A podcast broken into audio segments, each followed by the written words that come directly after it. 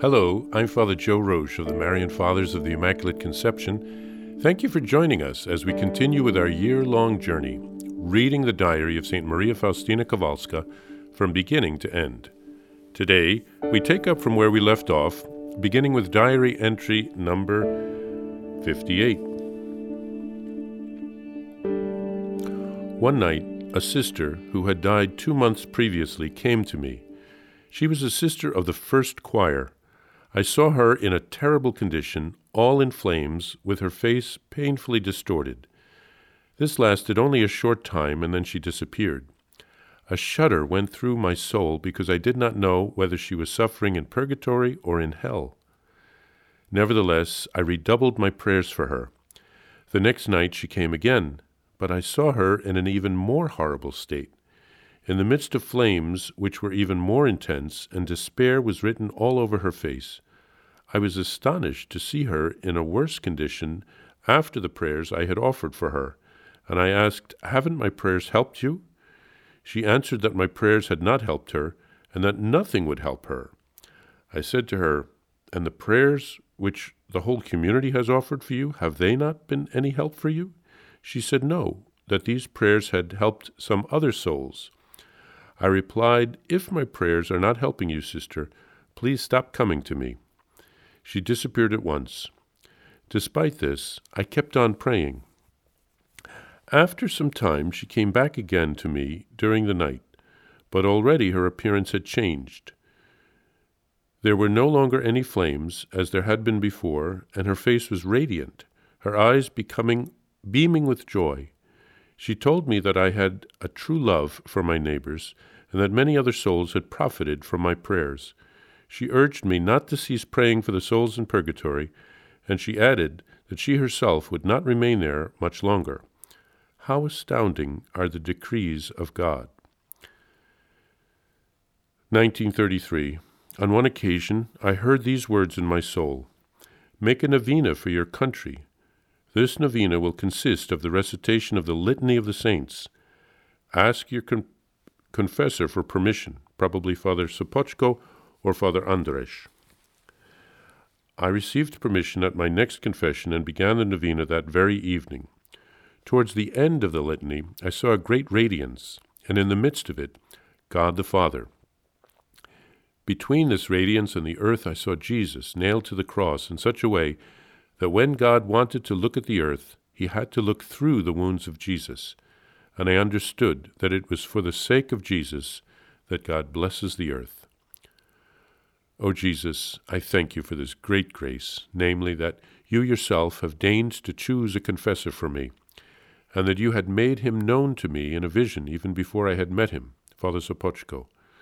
When I went, went to confession to Father Andrasz, I thought that I would be released from following these interior inspirations. Father replied that he would not dispense me from this, but pray, sister, that you be given a spiritual director. After a short but fervent prayer, I saw Father Sopochko for a second time in our chapel, between the confessional and the altar. I was in Krakow at that time. These two visions bolstered up my spirit all the more when I found him to be just as I had seen him in the visions once at Warsaw during my third probation, and a second time at Krakow. O oh, Jesus, I thank you for this great gift. And now, when I hear people sometimes say that they have no confessor, that is to say, a director, fear takes hold of me, because I know very well how much harm I myself experienced when I did not have this help. It is so easy to go astray when one has no guide. In this passage, St. Faustina is visited by the soul of a sister that died two months before. She is suffering so much that St. Faustina can't tell if she is in hell or purgatory. The sister says that St. Faustina's prayers had not helped her and that nothing would ever help her. But later, that sister comes again, looks much better, and thanks St. Faustina for the prayers it seems that she would soon finish her time of purification. How can we understand this? Let's listen to a passage from Father Seraphim Michalenko, the great promoter of the Divine Mercy who recently died and we pray that he would receive his eternal reward. He once wrote, To whatever extent we become conscious during our earthly lives of our inability to rid ourselves completely of whatever blocks us from intimate union with God, we feel spiritual pain. We experience a taste of purgatory, recognizing how perfectly God loves us and how imperfectly we love Him in return. In purgatory, this pain is heightened, lifted, in a sense, to infinity by the divine light that reveals to us at once the infinity and purity of love and the full extent of our inordinate self love. We are filled with longing for God, whom we now, more than ever before, realize is the only one who can bring us to the fullness of joy. And we suffer the pain of separation from the object of our longing, knowing that it is a separation caused by our own self centeredness. But although this is a very real and intense form of suffering, it yet carries with it a character of sweetness and hope, which we can call purgatorial joy.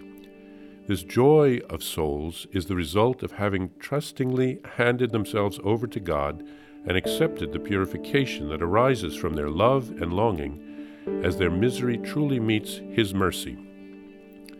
Purgatory is our meeting with Christ who loves us, and of our loving acceptance of His pardoning love.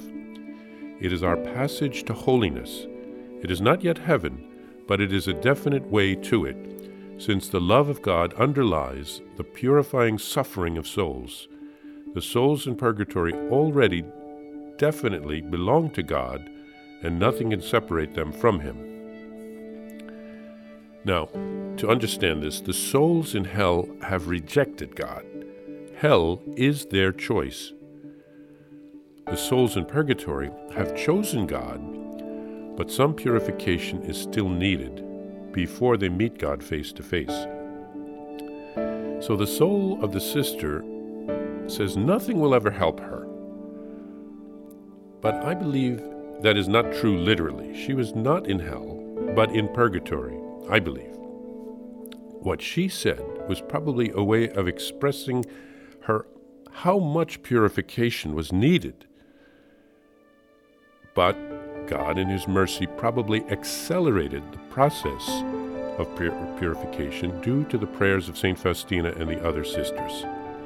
So let's take the advice of that sister and never forget to pray for the souls suffering in purgatory who long to be with God in heaven.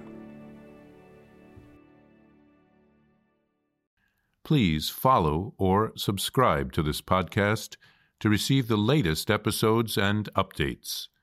If you have enjoyed this podcast, I invite you to leave a review. Reviews greatly improve our podcast ranking and will help other people throughout the world find St. Faustina's Diary in a Year. Remember, Jesus promised St. Faustina in Diary number 1075 souls who spread the honor of divine mercy are protected by God like an infant by a gentle mother. Please help us spread the message of divine mercy. Thank you, and God bless you. Visit shopmercy.org to order your copy of Divine Mercy in My Soul, the diary of St. Maria Faustina Kowalska. It's available in print in English, Spanish, and Polish, and in English as an e-book, available now on shopmercy.org. Are you enjoying this podcast? I invite you to listen to more shows brought to you by the Marian Fathers of the Immaculate Conception. Join us daily for enriching spiritual content, which will help you on your journey with Jesus Christ. Simply visit DivineMercyPlus.org for a complete list of our shows. That's Divine Plus org.